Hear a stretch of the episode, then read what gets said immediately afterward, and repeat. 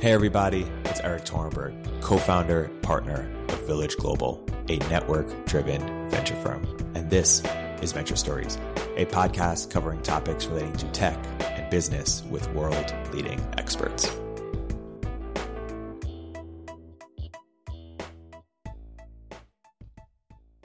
Hey, everybody, welcome to another episode of Venture Stories by Village Global. I'm here today with Lawson Baker, head of special projects at Tokensoft, and also working on a new project called Relay Zero. Lawson, welcome to the podcast. Hey, thanks, Erik. Appreciate it. Um, so just quick disclaimer, uh, all of these opinions are mine. Of course. None of this is legal advice, Yes. uh, financial advice, et cetera, et cetera. Um, it does not reflect Tokensoft views or any Of any course. our customers. So, Lawson, what are you most excited about in the crypto space right now? And how did you get to where you are right now? Sure. Um, so I'm super excited in this idea that um, Bitcoin started both a revolution in money, but also in like how we coordinate work. So my background is uh, was obsessed with the stock market from like you know 13, 14. Started reading Money Magazine. Um, decided I wanted to kind of have a, a different route into investment banking. Um, went to law school to get an investment banking job, uh, originating like fixed income bonds and leases for about four or five years. Uh, realized I was renting my time and was more interested in like opportunities to to uh, invest my time and looking for equity in startup. Um, and so I joined a company called Synapse Pay, which is now Synapse FI, uh, which is a banking API company. And their first product market fit was essentially an ACH um, API and KYC and AML API, uh, basically money movement and uh, know your customer and money laundering. In 2014, um, both APIs were new and there were no banking APIs. Um, and so uh, our first uh, customers ended up being cryptocurrency exchanges. And as a result, basically had one foot in fintech and one foot in like this other new revolution. In that process, um, I started to realize that the banking APIs definitely felt like this bridge technology to something else. Um, and that was definitely what was happening in the cryptocurrency space. Um, and also was learning a whole lot to see what basically what was the the underside of of crypto, which is the banking connection. Um, a lot of uh, exchanges at the time didn't know how to manage risk and manage fraud, but there was definitely something really exciting that was going on there. And so from there, I ended up leaving um, Synapse um, to start a project um, I called Relay Zero um, around this idea, looking for like what are the like fundamental problems in the space. Um, and if you were to look at like really zoom way out, like what is like the ten year narrative, the twenty year narrative, the long run narratives. Uh, in that process, I joined on at Tokensoft, uh, head of special projects. Um, we call it Project Zero. Uh, which is essentially like what do we think the future of security tokens will look like in the future? To me, uh, the future of security tokens is essentially um, two things. You have tradition, you have tokenizing traditional finance, um, and then you have these other assets. Um, the the other assets for me. Uh, is definitely like this idea of like uh, how can you allocate capital on chain or secured by chain to demonstratable cash flows on chain or secured by the chain, um, which which from a big picture standpoint is is really like the entire service is supported by or is the chain. And you know, so I was I was listening to one of your podcasts recently um, with the uh, the pioneer guy Daniel Gross. That one was really kind of a, a, good one for me because it's just like how do you coordinate people online to do things and like create competition and as a result pr- produce a new service. Now, there's clearly no crypto involved with that, but it's definitely an interesting idea of like coordinating people. Yeah. Let's go back to security tokens for a second. When you think about the future, tokenizing non-finance assets, what are some examples or use cases? Like what, what could that look, look like in a concrete way?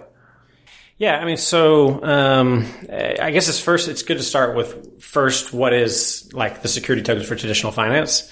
The, the way I describe like tokenizing, like let's just say Facebook, for example, tokenizing Facebook is kind of like PDF in the New York Times to get it on the internet in the '90s. You effectively got um, the news and the internet, but you probably haven't used the technology to its capability. News and the internet is probably something like Twitter and Medium and like what's happening with even podcasts now, right? Uh, around that idea, like, you know, th- these opportunities to allocate capital towards demonstrable cash flows on chain. The very first version of this cash on chain cash flow was, was Bitcoin and proof of work. In that scenario, you, you just have essentially the revenue of the business online, which is the, the block reward, the Bitcoin reward. Um, uh, but the rest of the business lives offline, uh, the miners and things like that.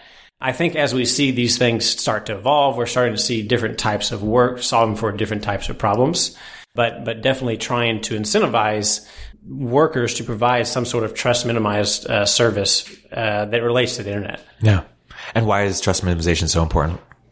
Trust minimization is very important when you look at the entire narrative of the internet. Um, so, so like the narrative of the internet, as I see it, is essentially this. So first, in in 1969, we got had DARPA grant, and we started connecting a whole bunch of computers on you know the West Coast in the U.S.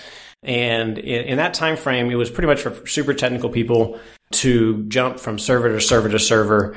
Between servers, you kind of knew there was actually an inter- there was an internet phone book. Um, and so that happened for about 25 years. We were figuring out how to like connect the pipes and funnel, the funnels and, and, and move all the information around. During that time frame, we started to realize like you can move information cheaply and free-ish. And then as we move through that, um, you get to uh, Netscape 1994. Um, and it was the first time like non-technical people had this like portal to look into this information on the internet. Uh, and then at that time, you would uh, go to uh, villageglobal.com. Uh, you'd look at some information, you'd probably click a link and you'd bounce to another website and bounce to another website, bounce to another website because there was no real great way to like find the information. Google said, that's not great. Let's index the information for you. Um, uh, and then in the early 2000s, we had a whole lot of uh, interesting social experiments, like what do people look like when they organize themselves? And so we had uh, Facebook and Twitter, and we started to look like how did like people who know each other pass around information. And then in 2008, 2009, we started having a lot of interesting experiments with strangers and like bringing tr- trust to strangers. The most popular ones were, were uh, Airbnb and Uber.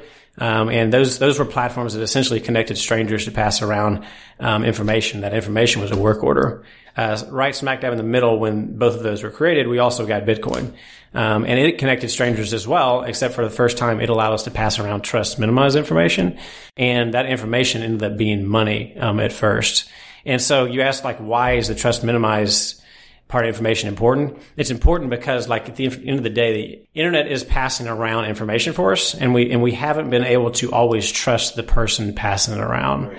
And so basically it's a combination of like, where, where, does cryptography meet game theory to encourage actors to be good yeah. and, and as a result, uh, make it, make it, um, statistically very hard to not be trust minimized information. So let's say we're 10 years from now doing this podcast again and you, you said, say the same framework. If I'm to summarize the start of the internet starts in 1969 with DARPA, how do you describe the last 10 years? Yeah, so so the last ten years is is really interesting. Everything post Bitcoin um, has really been in this generalized money bucket and trying to solve for something that Bitcoin doesn't do today, but could maybe in the future. So scalability, privacy, fungibility, um, and then you have like this money plus bucket. Um, Ethereum was the most obvious first money plus bucket. Um, it was both this thing that looked like money, but also this thing that was trying to deliver trust in what they call smart contracts. Um, but but um, really, what that means is like this thing you can develop against, and you know it will always do the same thing, um, uh, regardless. Um, and so what that essentially allows for developers to do today, if you believe it won't be forked out or will, won't be broken by a future upgrade, um, you can essentially deploy uh, applications um, for technical people um, on Ethereum that in theory could exist forever. And, and that's a pretty powerful idea. Um, I think what we've learned from Ethereum's infrastructure that like maybe the implementation is not the right one, but the idea that uh, you could deploy something that can, can continue to exist and be supported by third parties uh, without them being able to censor it is, is pretty powerful. Um, and so, like I think Chris Dixon um, said it the best is like trust minimization is a new software primitive. Um, it will it will definitely start with developers wanting to develop and replace certain parts of internet infrastructure uh, Handshake's a good example. Um, Handshake is essentially a, a, protocol that is trying to deliver trust at what's called the, uh, the DNS uh, layer of the internet, which is literally the pipes and the funnels. When you type in lawson.com, um, how do you get to the IP address and the of the servers? Um, uh, that resolves that. And right now, that's a central constraint point in the internet. Uh, what they're trying to do with Handshake is bring what uh, the trust minimization that Bitcoin gave to like resolving where to get to the right um, address and the, the, right location of your service. Yeah. It really it just comes down to the base layers of the internet. Um, the, this this money plus bucket to me is starting to look a lot more like a microservice for the internet rather than just generalized money. Right. Um, so ten years from now, uh, I think this is very this is again on a very long time horizon, um, but uh, it's definitely starting to replace key constraint points of the internet that are being um, constrained today, censored today, et cetera, et cetera. Um, a good example of that is um, AirTM is being blocked in Venezuela, and so people are trying to get access to this server, this app, or or t- or Signal is being uh, blocked by how many different countries in the world. Um, there there are both uh, software solutions for certain parts of that of how, how to get around that. But I think, I think we really just need to look at like how the internet is put together today. And as a result, like what could be different? Yeah. There are people who say that Bitcoin to be great digital gold, it has to make certain trade-offs that will uh, prevent it from being, say, hey, to bring the cliche phrase, a world computer. And there are other people that say, no, everything that's working elsewhere will eventually be adopted within Bitcoin via some mechanisms. Where do you fall in that, in that debate? it's kind of like saying we're not going to have the newspaper anymore. Like the newspaper still exists. Um, we still have tons of centralized providers on the internet because they will provide value for certain types of services. But I think we'll start to see trends towards certain types of services that otherwise weren't uh, either socially acceptable, uh, maybe legal in one country but okay in another country, uh, or just like people want control of their stuff. Um, and so like, you know, like social media applications are starting to censor people's activity. You either just have to get a new platform that likes your activity, um, or just change the way you interact with your information. But even, uh, even within sort of decentralized world, do you think that there will be a one coin or one, you know, uh, one project winner take all or will, uh, how many winners will there be? Or what type, what will the ecosystem look like? Uh, so in, in the money bucket, in the, in the money only bucket, I think those would be one or a grouping of, of, of, of, of types of money. Um, but, but as I mentioned before, these are something else besides this money. We're, redef- we're redefining what money, what money is and what organizations look like. Right. For, so, uh, I'll give you kind of the story of like the, the, the story of like organizations.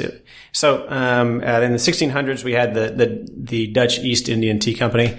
This was the this was like a quasi governmental, quasi private organization that uh, essentially was the first organization to uh, issue shares and bonds to third party investors. And so what it, what it essentially did is it, it, is it abstracted this layer away of like third party capital allocators can give capital to workers to provide a service that will be given to consumers of that service. And as a result, um, pay back the workers and, and extract outward to these um, to these investors. Um, and so that was like super powerful. That like that led to like to like the capital markets revolution we have today. That's that's exactly why we have capital markets today. Eventually, that was like first it started off as this like quasi governmental organization, and then it just went um, more towards private organizations, and and states started recognizing that. And and so where that essentially takes us is is I believe cryptocurrencies are are protocols that basically um, remove the need for a Delaware C corp to provide services on the internet. Um, and, and, so that's that's a pretty, I believe, a pretty powerful like idea that like um, you can create um, rules to incentivize workers to provide a service and never need a Delaware C corp to do it. Um, and then and then you know the whole group of people wanted to say, okay, cool. Then like you created a partnership and now everybody's liable for it.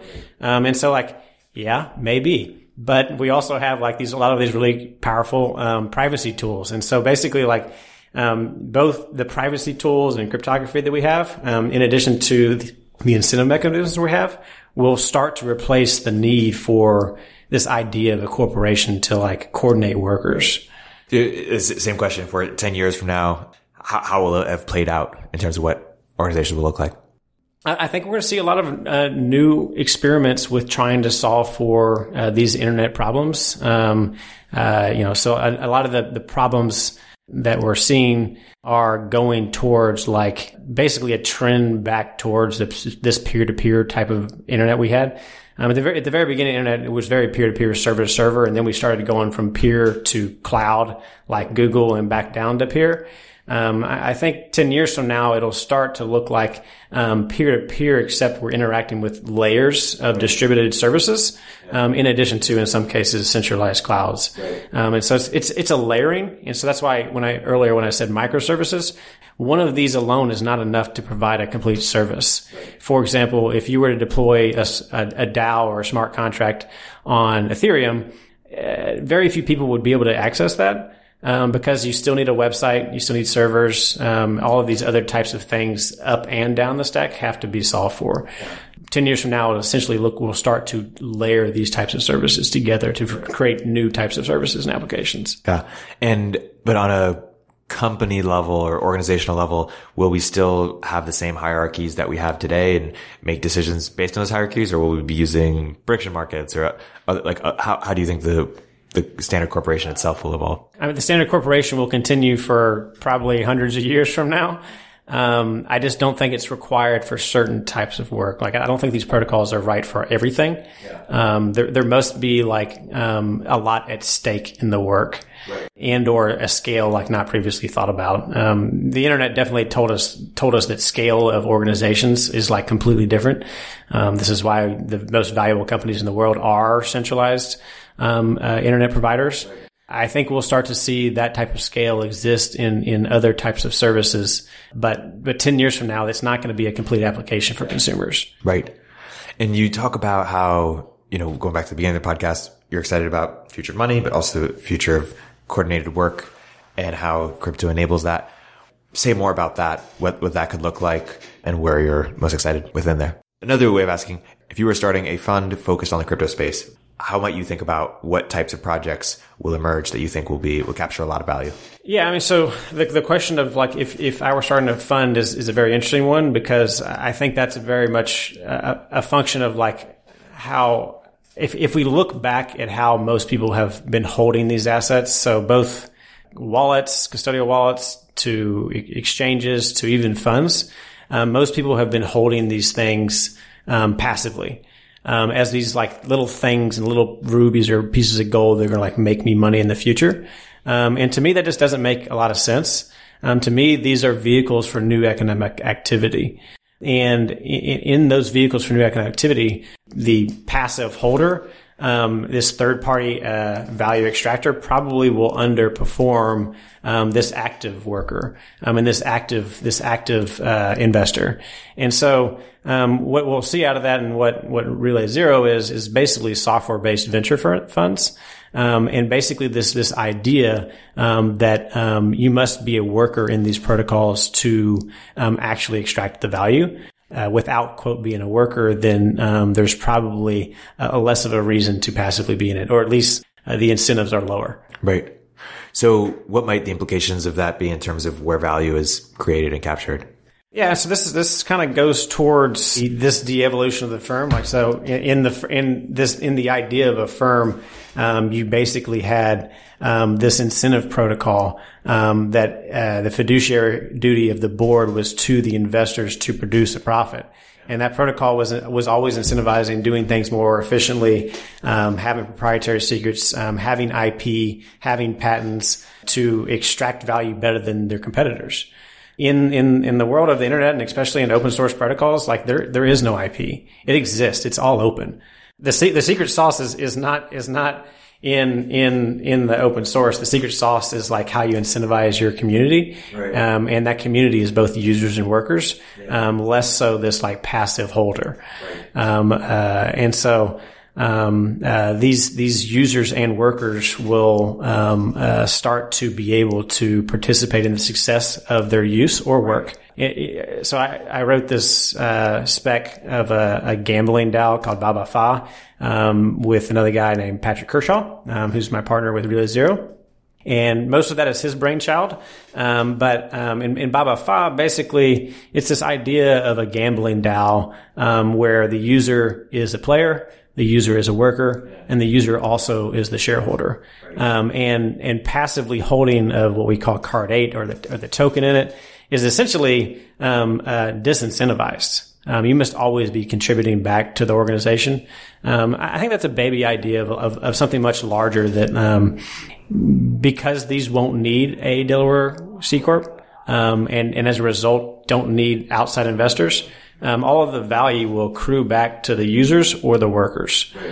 Yeah, it's interesting. I mean, so for the audience, DAOs stand for decentralized autonomous organization. Where do you think will be the first use cases that really take off? Uh, gaming. gaming. Gaming, gambling. FOMO 3D was this essentially this project released by a bunch of anonymous developers it looked like a lottery. It also looked like a, a Ponzi scheme, um, but it used something called a bonding curve to incentivize both the early user and the later user. Um, and uh, in a bonding curve, the early user is incentivized to give um, uh, put money into this lottery um, because they can win right then, um, but they also get have their their buyout price um, um, increases as the second and third and the fourth user comes in after them. So that sounds like a multi-level marketing scheme or a Ponzi scheme. Um, but when you look at it, it's it's really just a better lottery. Um, and uh, you basically know exactly how much money is in there, and you know how much you can win at any time. And there's no extraction for higher education or whatever lottery proceeds are used for. Um, and so I per- personally, I'm super excited about like what do um, these organizations look like in gaming and gam- and gaming and gambling. Yeah. Um, because I think I think in those areas is where we're playing with this idea, kind of like Pioneer, where we're like uh, we're trying to get people excited about doing something. Right. Um, and so like, so CAPTCHA, CAPTCHA is when you're trying to log into a website and it thinks you're a bot. It says like, Hey, show me all the cars. Um, that was a, that was a solution to like get rid of bots on websites, but it was also like getting people to give free work with like train, uh, uh, machine learning algorithms how to identify cars. Incredibly exciting. So there's another game that one of my old roommates used to play with, um, called Ingress. Ingress is like this game where like, two, uh, I think it's red and blue team go around like the city of San Francisco and you're literally in an alley fighting over control of this alley.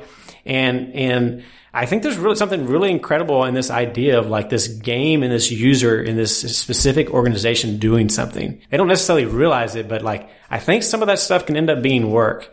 Um, and so uh, I was traveling. I, I tra- every time I travel, I like I just love like watching like um, not love watching it, but like it's it's hard not to notice in all these different countries, people do have smartphones. They have access to the internet. It's it's almost like a lot of wasted wasted labor. Just people just you know people in a variety in second and third world countries um, uh, don't always have opportunities to, to always be working, yeah. and so as a result, they're kind of just like uh, hanging out in the corner store in the bodega right. on their phone and a lot of times they're playing games or doing something on social media. And like, I believe there's a huge opportunity to, to keep helping them play games, but, um, they're going to end up being able to do a little work along the way.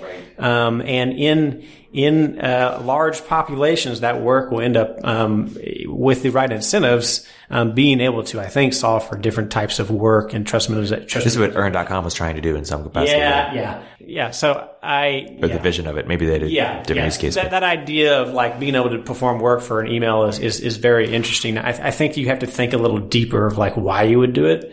Eh, you, you can't just strap a token on every, every business model. Like, you must be doing something fundamentally different. For, for me, like successful cryptocurrencies are, are vehicles for new economic activity, not previously possible. That economic activity will uh, 99% of the time be internet based. Um, and in, in, in, that world, like you need to be solving for a problem that exists on the internet. Right. Um, and um, we already have spam filters, so I don't I don't know if that was the maybe that's a solution later on, but yeah. I don't know if we're there for that to be the problem yeah. yet. If you were starting a company in that space, what the use case might? No, but I like to talk talking with lots of great groups and then maybe help fund them do it. yeah. So is that what you're trying to do with Relay Zero? Relay Zero is that? Yeah. So so so Relay Zero, as I mentioned, is a is a software based venture fund all around this idea that um, we will invest in the future of work uh, and these incentives, and we will do that by deploying software to perform the protocol level work or the work of of these tools built on top of even core level, base level protocols. Um, and so, what that essentially is is like it's it's economic arbitrage uh, meets software development. It's it's quantitative analysis meets meets trading, meets putting together an algorithm to perform a work a little bit better than a, than another worker. Um, uh, at the very simplest level, like an idea of like work as proof of work or even staking. Um, uh, staking is not very interesting to me. I believe the more interesting types of work will be the more complex type of work, um, curation, Oracle or Oracle type work. Um, I think those are like definitely unsolved computer science problems and like incentive problems. Um, but we're seeing a lot of interesting experiments around that with Augur and things like that. Um, uh, those are the most interesting types of work that I think will, over an extended period of time, continue to have value for the workers. Yeah. What do, uh, do you think about the state of prediction markets and how that will uh, evolve over time? Prediction markets are incredibly exciting. Um, Augur is incredibly exciting. Um, uh, I, I, think we're still trying to figure out how to get the the users to to come into those markets. Um, I also believe we no one's actually solved the Oracle problem. I, I, asked this question on Twitter recently, like, "What's your favorite Oracle project?" Um, and uh, a lot of people had a lot of answers, but but um, I, I, don't. A lot of people had great answers of what they thought was the best project, but nobody could answer why. Um, I, I, literally was just trying to say like how how can a, a system, a protocol that's in, encouraging oracles to deliver information on a bet, it doesn't have all the information. Basically, like you could care less if if you were going to attack the the system with incorrect information because all of this stuff is offline, um, and as a result, you don't have all the information to incentivize the oracle, yeah. um, and so like. Um, oracles will always trend towards, well, could, could trend towards being malicious if they wanted to because all of the information is not there to right. properly incentivize them to be a good actor or a bad actor. So what do you think is going to take for this to go mainstream? Oracle uh, continued work, um, smart teams working um, on on a very hard problem. Um, I think that'll be like a probably still easy another multi-decade problem that I think will exist, continue to exist. So no government's run by prediction markets anytime soon. No, no. I, I think I think um, Oracle. The Oracle problem is akin to tokenizing traditional finance. Like traditional finance, tokenizing traditional finance is definitely grabbing this offline asset and trying to put a token on it. Um, oracles are grabbing this offline information and trying to solve for it um, a little too much with this online world. Right. know, I think I think that problem is hard for both for the same reason, yeah. or similar reasons. Yep. What about identity and reputation? Yeah, so identity reputation is incredibly interesting um, to me. Um, I, I, believe we're, we're trending towards this this as I mentioned this peer to peer type of internet, um, where in my belief, um, uh, identity and certain portions of the services are local. Um, and so, uh, interesting ideas with identity that are, I'm following right now is like is is Blockstack and this idea that identity is local, um, but the the applications are distributed, and so they're putting together kind of interesting tools around that. Um, but you also have things like Keybase. Keybase is uh, PGP key management strapped on top of uh, like this social validation. So like I have a very active Twitter account. Um, I have an active Hacker News account, and I can also prove my um, website at the DNS. It's this idea that like you can um, both attach this identity to uh, this socially proved identity, um, these social social networks, GitHub, Twitter, whatever, um, with this local identity, which is like my private keys. Yeah. Um, I think this is a very interesting idea in what Keybase is, or even what um, Blockstack is. There's this narrative that says we started out on the internet, we went from anonymous to pseudonymous to all real names, and that will go back to pseudonymous yes. and, and, anonymous over time. Uh, Ten years from now, how are we talking about how identity is and reputation has evolved on the internet? I, I 100% agree with that narrative. I I tweeted at the end of last year that like 2019, the narrative is definitely the anonymous developer and anonymous projects. FOMO 3D last year was definitely a good example of that. Grin was an example of two of the core developers were anonymous. And I believe we'll continue to see that, especially um, given the state of regulation. I think we're going to see a lot of people trying to deploy networks um, or things, DAOs, decentralized autonomous organizations on top of these networks, um, anonymously or pseudonymously. Frankly, because the technology allows them to do it, um, but regulation is gray or maybe doesn't allow them to do it. Um, and so it's very the incentive is to do it anonymously, and I think we're going to continue seeing that. Um, this this year specifically, I think is that I think that trend is kicking back off. Yeah, it's interesting to think about uh, when you think about the problems with uh, uh, to kind of there are problems with identity. Uh, one is um, well, there are many, but one is this concept of scale is really interesting. That there are certain things that were supposed to be for small groups, but then because of the internet are now at scale, and sometimes it works, sometimes it doesn't work. So language, for example, has scaled in some ways really, really well. It, the English language, you know, we all all speak it, all understand what we're talking about. Um, and then, but reputation or celebrity is sort of this weird thing where we were, we sort of, our software says that if, if we're shamed by one group, it's, um, akin, you, you know, could potentially be killed. Whereas today, and if you're shamed by one group, you could just go to another group. And there's millions of other groups you can go at, but we still operate on the same sort of survival software. So there's sort of a problem around celebrity and that it doesn't really scale, uh, super well. What's, what's your take on that? So let me make sure I understand uh, your question or comment. What you're trying to say is um, because of the scale of the internet, uh, uh a, internet celebrity trying to scale ends up being um, attacked at a scale we've never seen right. before. Is, is yeah, be, there are sort of negative externalities of of having one name and being able to contact people at scale or communicate with people at scale, unintended consequences that we didn't. Yeah, yeah. Foresee. Um, I mean, I, I personally have like uh, dealt with this before. I have like a quasi, you know, I have a quasi popular Twitter account, but like not that many followers, like four thousand. Uh, it's very exciting to like put out information that people care about and want to want to talk about, debate about, and like they end up following you because you're putting you're putting some sort of thought out there that is interesting to them. But as that grows, like you start to have like people, more and more people who will disagree with you as well. Um, and so I, I, personally dealt with that with uh, the Ripple trolls on Twitter. Um, I was kind of one of the early ones to identify like how do you um, basically look at a quote cryptocurrency um, post launch and like is it a security or is it not a security?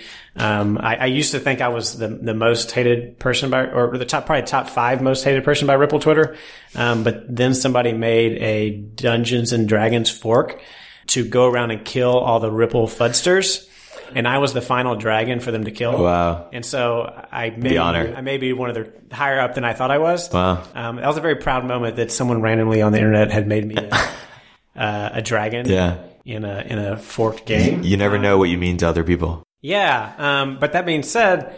I've almost had my phone ported. I've had people in my direct messages literally give me death threats. You know, it's like you kind of want to aid on account because of that. I, I, try to treat everybody fairly and like have civil discussions and not use names when I talk about things. But like, not everybody has the same rules. And like, cool, that's them. Um, but you kind of have to deal with that if you're a public face. Right. I think there's something, I, I, haven't really thought about it in the context that you have. The popularity doesn't scale on the internet because of the nature of the internet, like being able to do things at, at such rapid pace. Yeah. Well, there's something scale. I mean, you can get your message out. I mean, some, there are a lot of positive consequences, but there's sort of unintended consequences yeah. that you know, people sort of opt out. Like Marc Andreessen doesn't tweet anymore. You know, Balaji doesn't. I mean, there are a bunch of people just opt out, and that's sort of a dead weight loss to society. In some ways, the another example of, uh, of just things not porting at scale is like, for example, what do gun regulation laws mean in a world of 3D printing guns, or like free speech regulations? You know, before the internet, after the internet, and then you know, soon to be a decentralized internet because you know you still have Twitter, Facebook, you know, banning people and such. What does that look like? Uh, you have a law background? Yeah. Of course, your name is Lawson. How can you not uh, have a law background? But it's just interesting how the law will, needs to evolve or will evolve or, or won't evolve. You know, that's kind of, I might, my central premise is you can't stop the internet. Uh, the same is true, uh, with, with gun laws and 3D printed guns is true with, with cryptocurrencies. Um, you can kind of, you can try to turn these things off but just by the nature of how the internet is structured, it's very hard. Um, there's definitely central constraint points, um, and that's part of what I'm talking about. That that, that the most interesting proto- cryptocurrency protocols for me are trying to solve for. This is part of an evolution of like um, when there are people who don't want you to do something, people will figure out how to do something if there's enough incentives. Um, that is that has occurred pre-internet and will occur on the internet. It's just it's just happening at, at uh, at a scale we've never thought possible. I mean, I think I, I mentioned this before the podcast or in the show notes of this, the 4chan, uh, uh, anonymous poster who like solved this like math, like incredible mathematical problem that nobody had solved before ended up getting cited in the paper in a, in a research paper by like people in universities. It was the very first author, which is the first author is really for the first person who did it. I think this is powerful. Like there are people in forums discussing everything and debating. And some of that will be very productive. We, we will create things we've never created before just by the nature of like more people talking about it and it also being indexed. It's there kind of forever. Um, and so if every conversation you ever, if every person ever had was indexed, A, that would be scary and that's horrible for privacy. But like it also, the other side of that is like the stuff that is indexed, um, could be very powerful to solve something we haven't been able to solve before. Yeah. Um, or identify something we haven't been able to solve before. One other thing you've thought a lot about is, is the future of capitalism and how that evolves over time. And people say things like post capitalism. People say things like, Hey, we're just in the early innings of, of capitalism. What's your take, and, and what, what do these phrases even mean? I love capitalism. I'll just be clear on that. So, like, the stock market is what I was obsessed with from a very young age. Um, I, I, just think the corporation is crumbling um, in certain use cases. Um, the uh, and, and, I just believe it does. We don't we don't necessarily need them anymore. Um, it, it's really just this function of like what are the boundaries of the internet? It's clearly global. And so like, what does like the jurisdiction of California or the U.S. really mean to that? Uh, the same is true for corporations. Corporations are, are something recognized by literally a state within the United States and then recognized by the United States. And so like, so I have to have a corporation in every country I want to operate? Like, no, you don't, you don't need them anymore. It's, it's not that I'm anti-capitalism. It's just saying you don't need them for the internet. And, and you don't need them. You need markets, but not corporations. You need markets, incentives. You need economic incentives and markets. And if you can, and that's really all that comes down to. And so there'll continue to be like huge um, corporations and they'll be successful. Um, but I think in, in, in, other areas and certain types of internet related problems, we won't. Um, because those will by default be uncompetitive to the alternative. Right. What's your take on income share agreements? Oh, nice. ISAs. Love ISAs. Uh, so I, income sharing agreements for background is this idea of like getting an education in, in say a developer's class, like a 10 course class, and they'll give it to you for free. Um, under the agreement that if you make a job over, say, $50,000 a year, um, you'll pay them back at X percentage rate capped up at say $30,000 in three years. And so that's the Lambda school model. I don't remember how long their actual program is, but this idea that like you'll pay back a percentage of your earnings to the school. Um, but if you don't have enough earnings under the contract, you don't owe them anything. And so that's essentially the opposite of debt. It's, it's, it's kind of like equity in your future earnings. Um, I think that's very powerful. I definitely am very excited about where that goes. It's also around this idea that I think like centralized education institutions are like the exact opposite of what the internet represents. Um, and so if you can educate people like in mass online for free and also encourage um, via like social coordination or social pressure for them to, to also make sure you get paid back. Um, I think we'll see a, a, lot of that continue to exist um, and, and will grow a lot. Um, I actually was helping uh, someone put together kind of a, a DAO for ISAs recently. Um, it was definitely a mashup of, of old world and, and new world. Um, the old world because the workers are definitely offline and you need like the employer to, to pay um, Ethereum or whatever it gets built on. But this idea of, of a of a income sharing agreement DAO, um, where um, third party third parties can give um, funds to the DAO to uh, invest in say like a class of uh, class of uh, 2019 computer devs from Lambda School version 2.0 or something like that. And as a result, you can basically via smart contract create what's called a lockbox in legal terms where funds come in uh, from employer and then are distributed out um, first to if if it meets the rules of over 50,000 a year um, whatever that equates to monthly, it can pay out both the uh, employee prior student and either the educator or the prior investor. So I'm super excited about where those go. Totally. So while we're conjecturing on, on the roles of different, uh, diff- different things, one question I have for you is 10 years from now, how are we talking about how the role of government ha- has evolved? And maybe, of course, that's a multi, multi decade thing, but how, how do you see that playing out in the future? I'm probably you know, net bear on, you know, the United States continue to be in a world power. Um, I think there will be lots of offline governments that will con- continue to try to become the world power and we'll see where that kind of goes. Um, to me, I think, uh, we, we kind of have two lives. The, the, the one we live, um, when we walk down the street and the one we live online. Um, governments do not I don't think they port well to online. Right. And so governments, this idea of governments today is like, um, is definitely like social media deciding what can be posted or what, whatnot. I think corporations right now are, are essentially our only version of internet governments. Um, and that's a problem. Uh, and so that's kind of what these protocols are solving for. Yeah. Offline governments, like, I don't know, I'm not going to conjecture whether it be war or not, but, um, I don't think offline governments are competitive on the internet is what it comes yeah. down to and what will replace, what will be replaced and what will replace them? How do people organize themselves? We're seeing how people organize over around like whatever their interests are. Um, and, and many times they live in, they live multiple lives in multiple, um, groups. For example, like I could be in a biohacking group under this, this pseudonym or my real name and contributing this way, which is different from how I contribute on Twitter and predominantly a cryptocurrency narrative. Uh, right now those governments are definitely the controllers of of the platform. Um, I don't think that's always going to be true. It goes back to identity, sort of philosophical point, which is I have different facets of myself and I engage in different ways, and Yeah. they, they should be treated differently. Yeah, and, and if you break that, that fourth wall um, in the wrong forum, I, I did this recently. Um, like if if I want to write poetry on my Twitter, that's not why people follow me.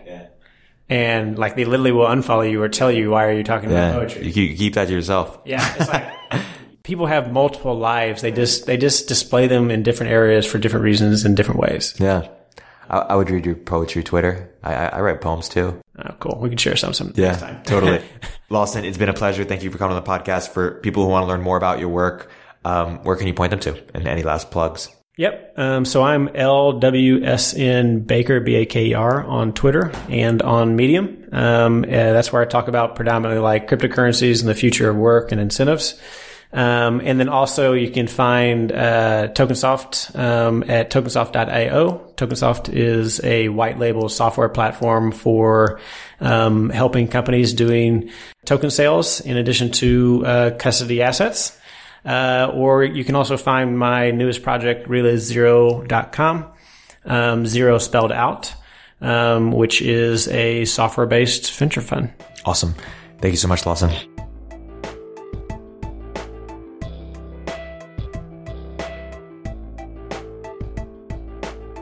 If you're an early stage entrepreneur, we'd love to hear from you. Please hit us up at villageglobal.vc slash network catalyst.